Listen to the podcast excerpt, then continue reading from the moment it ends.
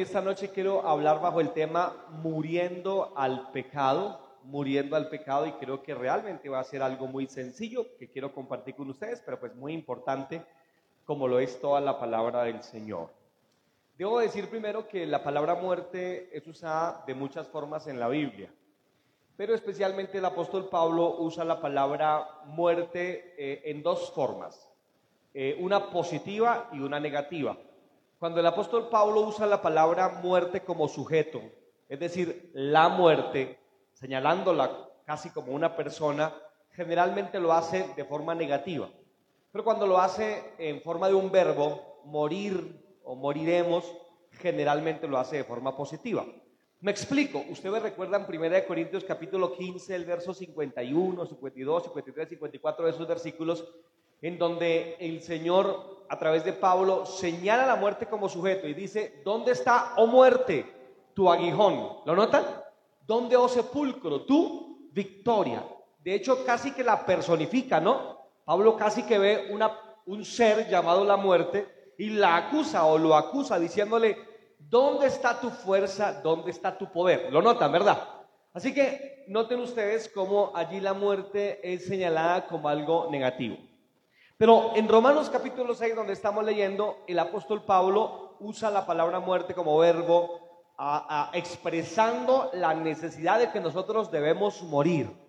Y allí, como verbo, sí la usa positivamente. Y señala la importancia de que nosotros debemos morir a nuestro viejo hombre, por supuesto, al pecado, a lo que antes practicábamos. Y Pablo es muy redundante, pero muy redundante en relación con esto de morir. Tanto así que dice algunas cosas. Número uno, dice que nosotros debemos morir una sola vez y ya. Es decir, morimos en tiempo pasado y de ahí debemos permanecer en esa muerte en Cristo. Si ustedes ven, por ejemplo, el versículo número 10, el que leímos para recordarlo, dice, por, porque en cuanto murió, al pecado murió, ¿cuántas veces? Una vez por todas, más en cuanto vive, para Dios vive. Notan ustedes cómo Pablo entonces señala eh, la importancia de que nosotros moramos al pecado. Es una idea muy sencilla, ¿no? Pero no deja de ser importante aunque sea sencilla. Ahora, el apóstol Pablo para hablar de la muerte, para hablar de la muerte, eh, empieza diciendo que no es negociable, que el creyente debe haber muerto al pecado y no podemos estar vivos otra vez para él. Y entonces en todo este capítulo 6, usted va a ver cómo el apóstol Pablo, pues no solamente usa la expresión muerte, sino que usa otros, otros sinónimos, eh, podría decir yo, que hablan de la importancia de no seguir en el pecado, de, de abandonarlo. Pues porque esa es la idea del cristianismo, ¿verdad que sí?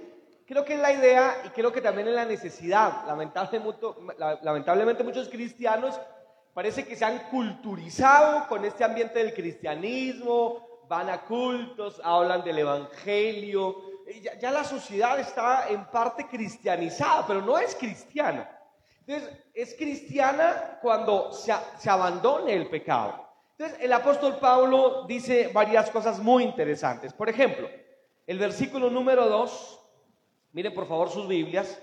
El versículo 2 dice, no vivas ya más en pecado. El verso 2 dice, en ninguna manera, porque lo que hemos muerto al pecado, ¿cómo viviremos aún en él? Están ahí, ¿verdad? Entonces dice, no vivas más en el pecado, tienes que abandonarlo. ¿Están de acuerdo conmigo? Ahora miren lo que dice el verso número 6, el 6. El verso 6 del capítulo 6, por supuesto, dice, sabiendo esto, que nuestro viejo hombre fue crucificado juntamente con él para que el cuerpo del pecado sea destruido, a fin de que no sirvamos más al pecado. Entonces dice, no vivas en pecado. Y luego dice, no sirvas al pecado.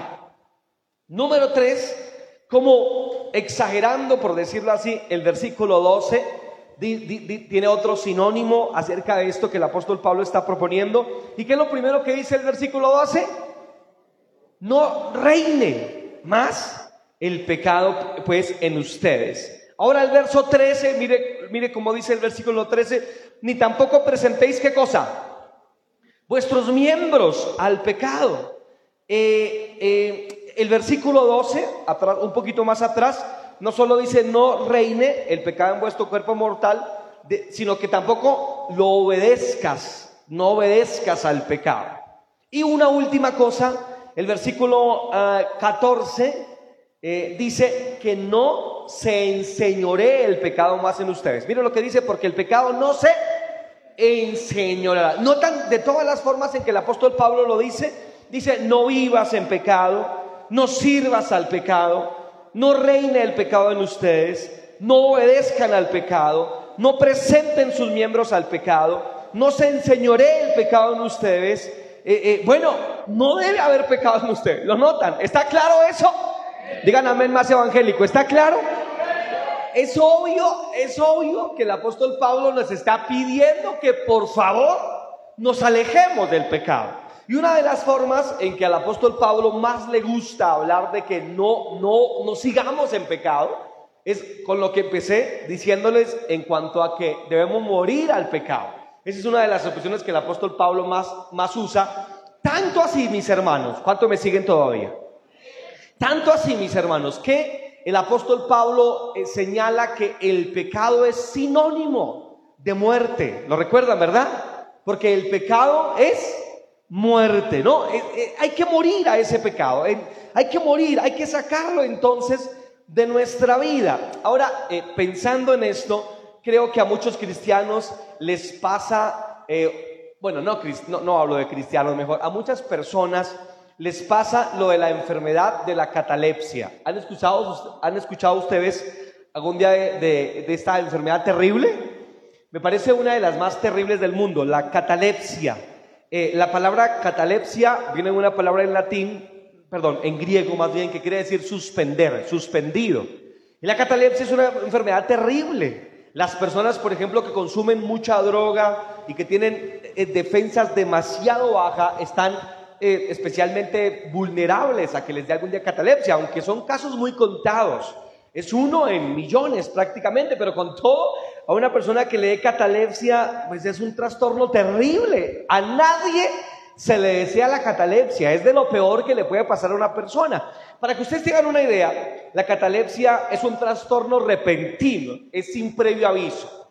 Y la catalepsia lo que hace es eh, eh, cauterizar el sistema nervioso y tiene una pérdida momentánea de la movilidad tanto voluntaria como involuntaria también. Y eh, pierde también la sensibilidad del cuerpo. Entonces cuando una persona le da catalepsia no puede moverse voluntariamente, especialmente, e involuntariamente tampoco, pero especialmente voluntariamente no puede moverse y también pierde la sensibilidad. Es decir, que yace una, un ser, un cuerpo ahí tirado, sin ningún tipo de movimiento y también sin ningún tipo de sensación. Porque como es un ataque a, los nervios, usted lo puede chuzar, lo puede pellizcar, se puede golpear y parece que no siente nada. Una característica es que eh, esta persona se bajan tanto sus signos vitales que realmente se puede pensar que esta persona está muerta. Es tan así, mis queridos, esta enfermedad que la piel se pone pálida porque pues la sangre y el torrente sanguíneo pues corre con mucha menos frecuencia, así que la palidez de una persona puede aflorar.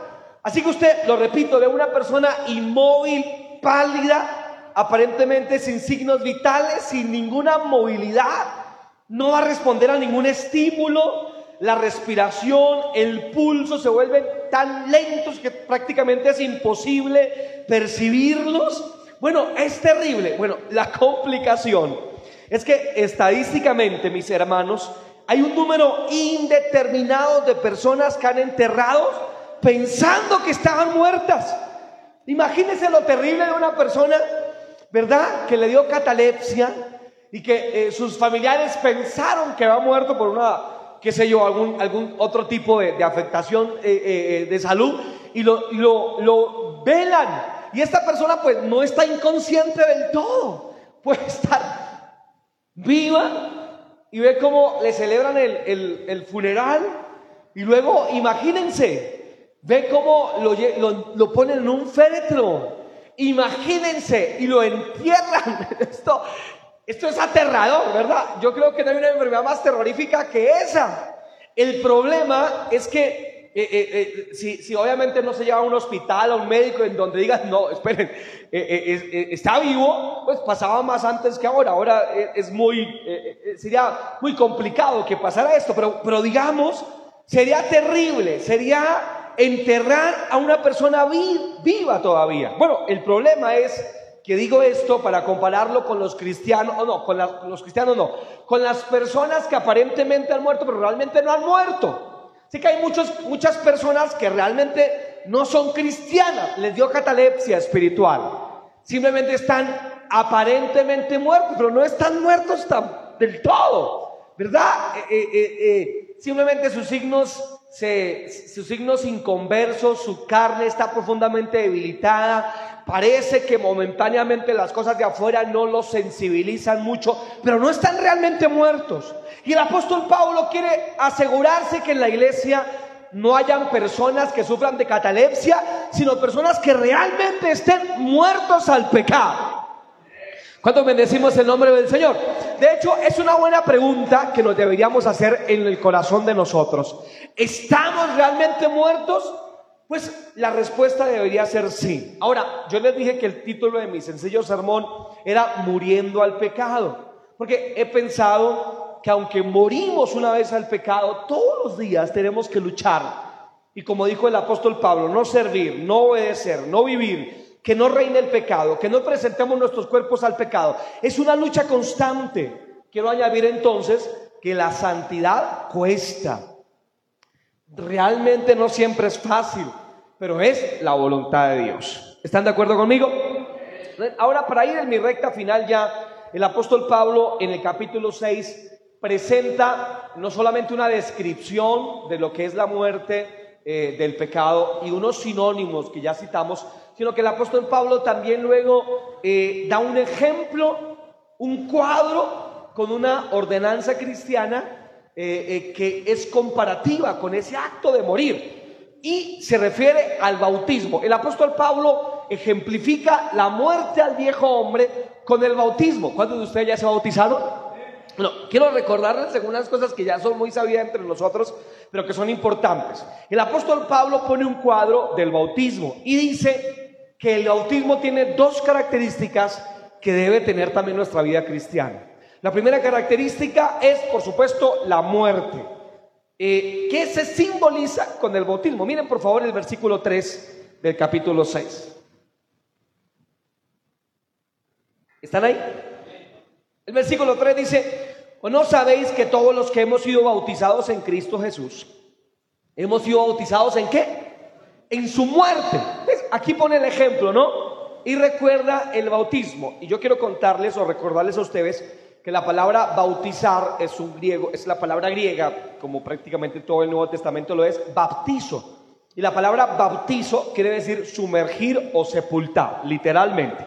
Y la idea que emana es que se mete a una persona completamente tapándola con agua. De ahí emana la palabra baptizo o, bautizo como nosotros lo mencionamos. Y es importante, por eso nosotros no bautizamos a las personas colocándole un poquito de agua en la cabeza porque no se cumple el simbolismo, no se cumplirá el cuadro.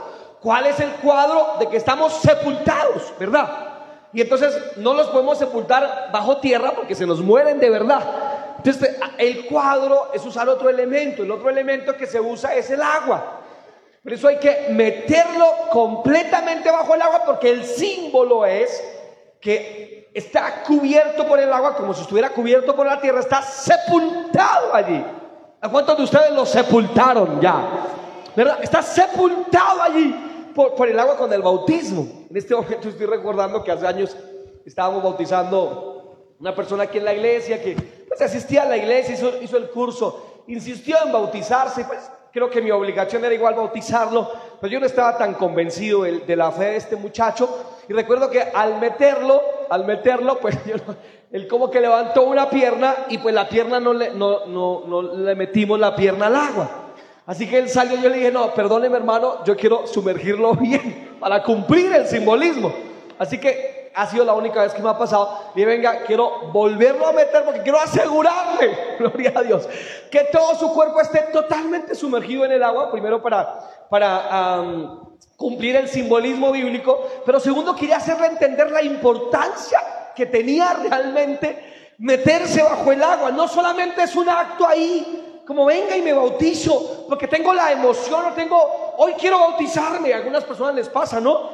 Como que, ay, hay bautismos, pues yo quiero, yo quiero, pero lo va a hacer más desde su emocionalidad que desde su convicción. Así que el apóstol Pablo aquí usa ese símil, ese cuadro. Bautizar, sumergir, sepultar, completamente cubierto bajo el agua. Y me parece muy especial lo que hace el apóstol Pablo. Ahora, el apóstol Pablo no solamente habla del bautismo eh, como muerte, sino que también lo, señala de dos formas más. Número uno, como si fuera una semilla que se siembra. Miren por favor el versículo 5.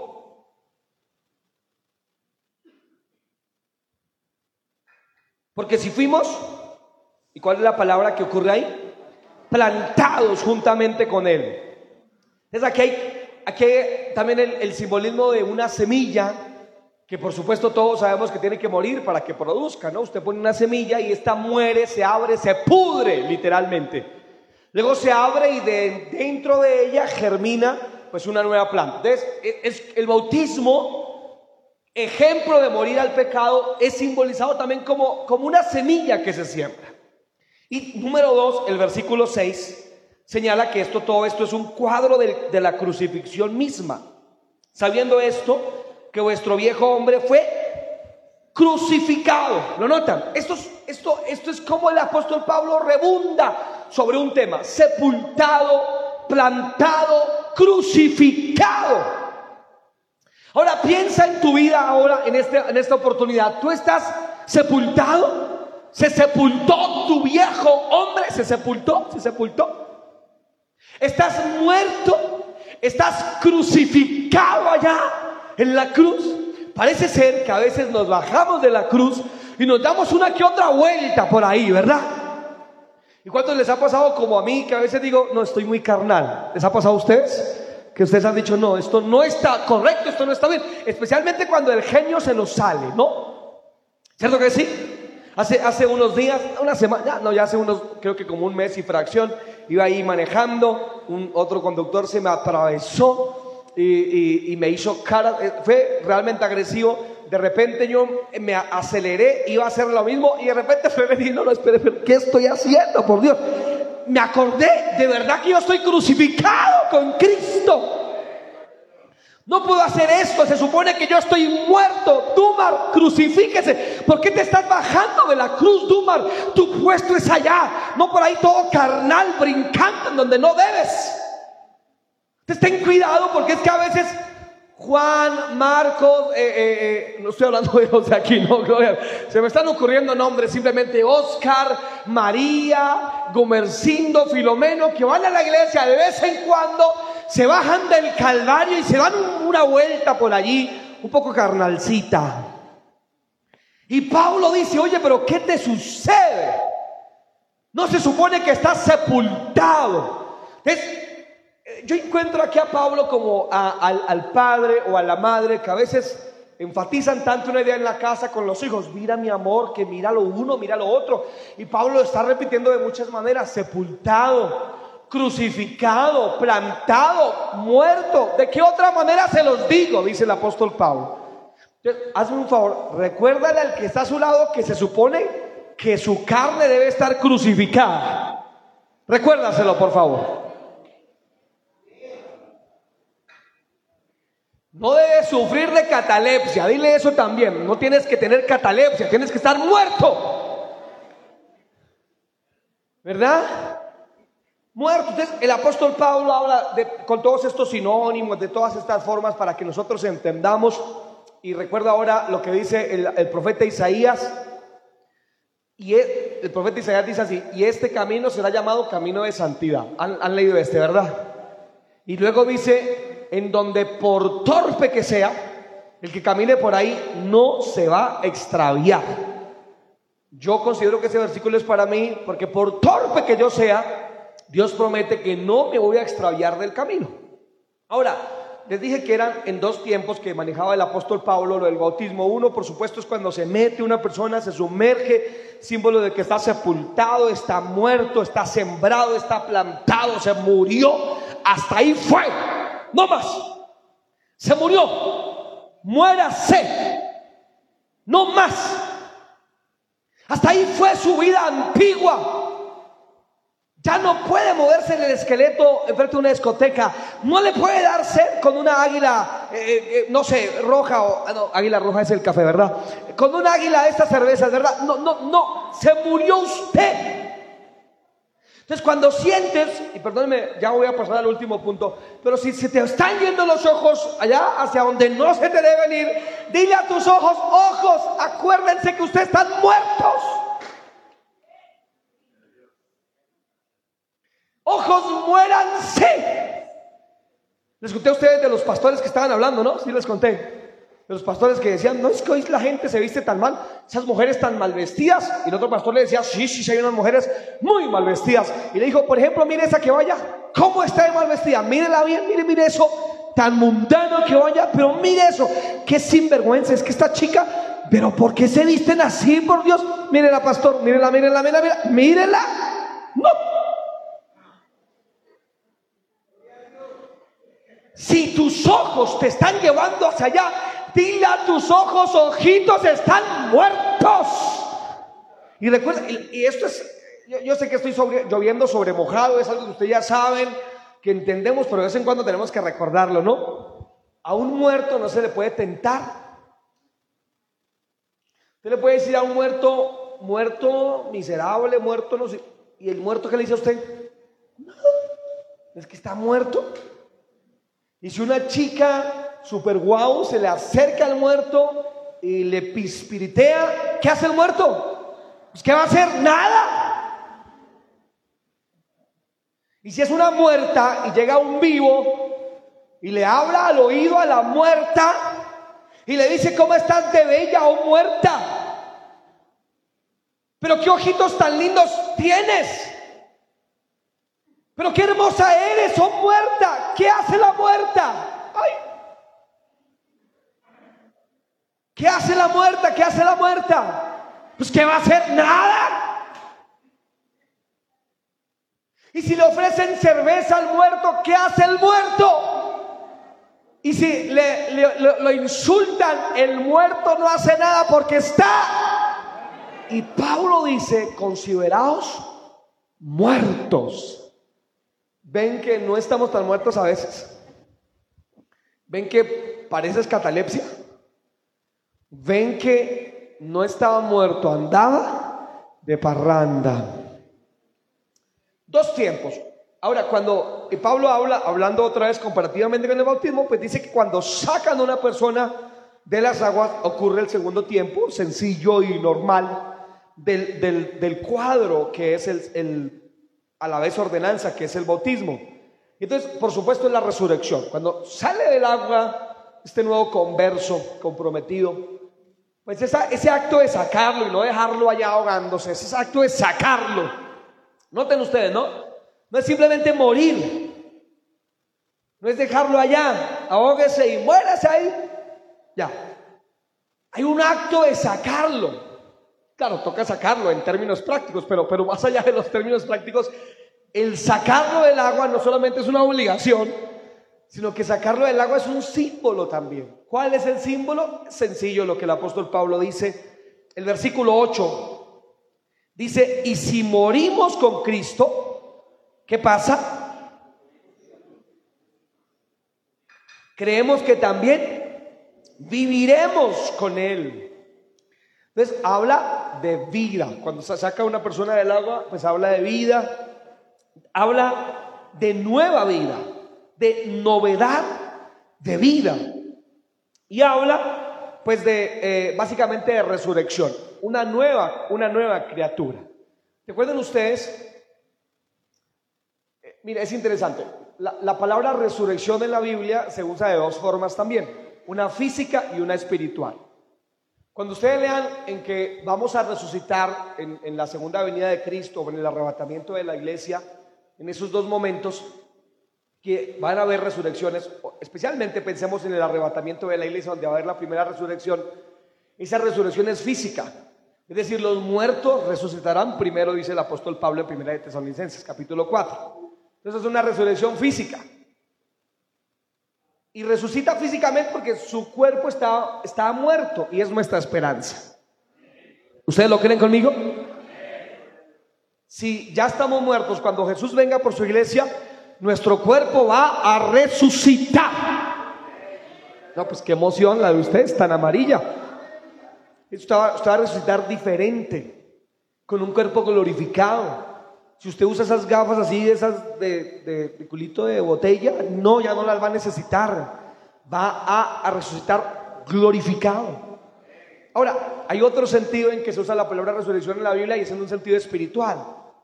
Y también tiene que ver con la muerte porque nuestra alma está, estaba muerta en delitos y pecados, dice la Biblia. Entonces tiene que resucitar tu espíritu también. Y ya lo hizo. En cuanto ya resucitó su espíritu. Estaba muerto, pero resucitó. Qué gloriosa noticia. Resucitamos espiritualmente y resucitaremos incluso en nuestro cuerpo.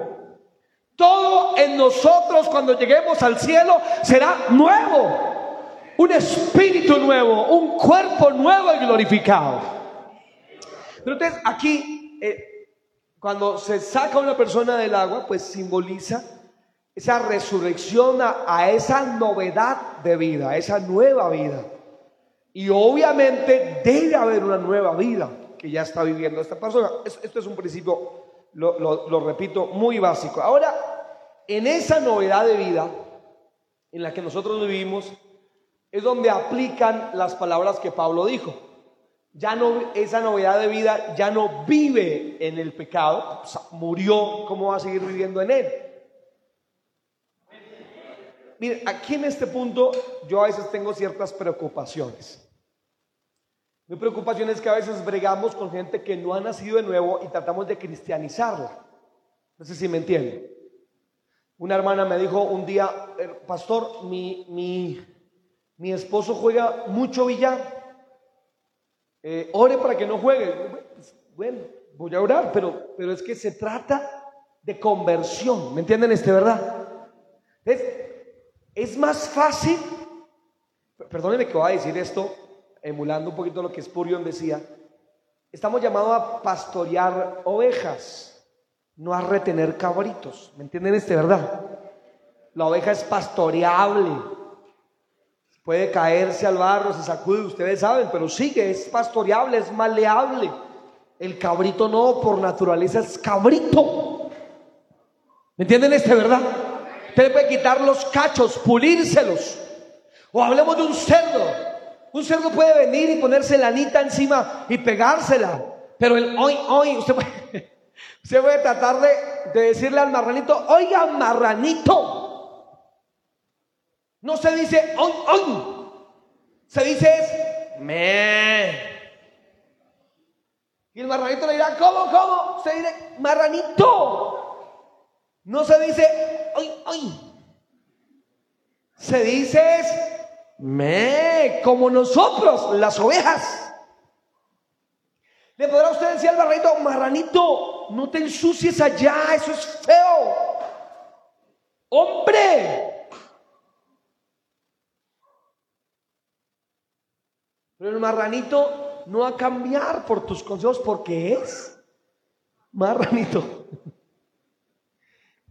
Dígale que está a su lado, yo espero que usted sea una ovejita más bien. perdónenme, con, todo el respeto que ustedes me merecen, por supuesto, pero que no seamos ni marranitos, ni cabritas, ni ninguna otra cosa parecida, sino seamos ovejas. Entonces Pablo dice, pues se supone que ya cambiaron. ¿Cómo van a vivir en pecado? Se supone que ya murieron. No, no es esa idea clara, ¿verdad? Pablo dice, ¿cómo va a ser eso? sea, ¿cómo va a ser que una nueva criatura continúe viviendo como una vieja criatura? Mire, es imposible. Una nueva criatura no puede vivir ya como vieja criatura. Ustedes me entienden esto, ¿verdad? Espero que no solamente lo entiendan aquí, sino que ya lo hayan experimentado. Ya usted no puede vivir como antes vivía, pues en usted hubo un milagro que se llama el nuevo nacimiento. Pero así como usted ya no puede vivir su vida vieja, el de la vida vieja no puede vivir una vida nueva sin conversión. Es un paso que no se puede saltar en la vida cristiana. Entonces, eh, Pablo habla de nueva. Ahora, en, esos, en esos, esas, nuevas vidas, eh, vuelvo a citar los sinónimos que cité al principio, él ya no vive en el pecado, ya no sirve al pecado. El pecado, y aquí especialmente quiero, quiero ya ir terminando, el pecado ya no reina en ellos. Note los verbos que usa Pablo. Pablo no está hablando de perfección, está hablando de santidad. Es diferente. Tú puedes no ser perfecto, pero sí puedes ser santo. Y el hecho de que seas santo no quiere decir que seas perfecto. El verbo que hay en Marcos capítulo 5 de que ser perfecto es como vuestro Padre es perfecto, en su, en su traducción al griego quiere decir algo así como maduro. No hay traducción realmente al español prácticamente para esa palabra, pero quiere decir algo así como maduro, como completo, no perfecto. Perfecto en el sentido como nosotros lo, conocemos en nuestros días. Así que dice, no reine. Mire, mire, mire lo interesante. La Biblia y el apóstol Pablo dice, puede que en algún momento, por una circunstancia, haya pecado en ti, pero ya no va a reinar. O sea, dice, me, encanta Pablo porque es muy práctico. Práctico no está, eh, perdón, Pablo no está esperando que la iglesia sea gente perfecta. Pero dice, bueno, puede que por alguna razón pecas, porque es imposible también de alguna forma dice Santiago, eh, por ejemplo, en cuanto a la lengua, en Santiago capítulo 3 dice que no hay hombre que no, no peque con su lengua. Han leído Santiago capítulo 3, ¿verdad? De manera que con la lengua nosotros todo el tiempo estamos fallando, estamos pecando. Es imposible que seas perfecto. Ah, pero eso es diferente a que el pecado reine en ti. Una cosa es que falles, pero otra cosa es que te dejes gobernar por el pecado. Y Pablo luego dice, eh, no solamente no reine, que no le obedezcas al pecado, no le obedezcas en todo lo que te propone.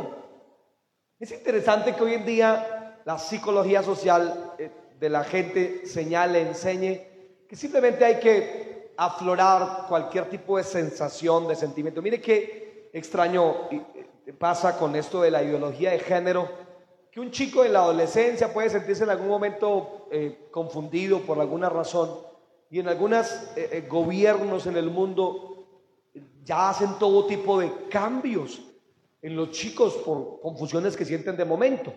En Canadá, por ejemplo, hubo un caso que ya fue conocido de un adolescente que tenía ciertas maneras y en algún momento sus padres trataron de enseñarle que tenía que corregir si el chico estaba con deseos de corregirse. No obstante, el gobierno intervino a través del gobierno local, intervinieron a través de la escuela en donde estudiaba y en la adolescencia empezaron ya con un proceso de cambio de sexo a un muchacho confundido.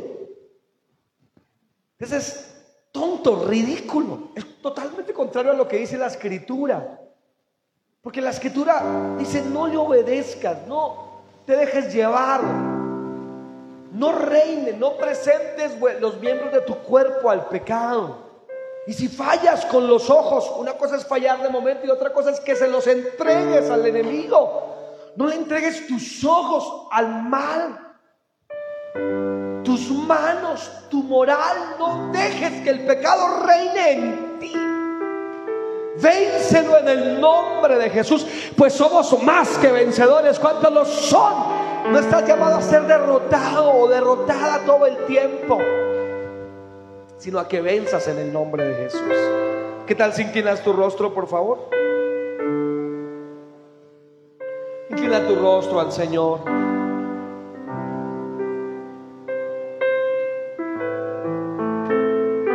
Y dile, Señor, ayúdame. No quiero prestar los miembros de mi cuerpo al pecado, quiero vencer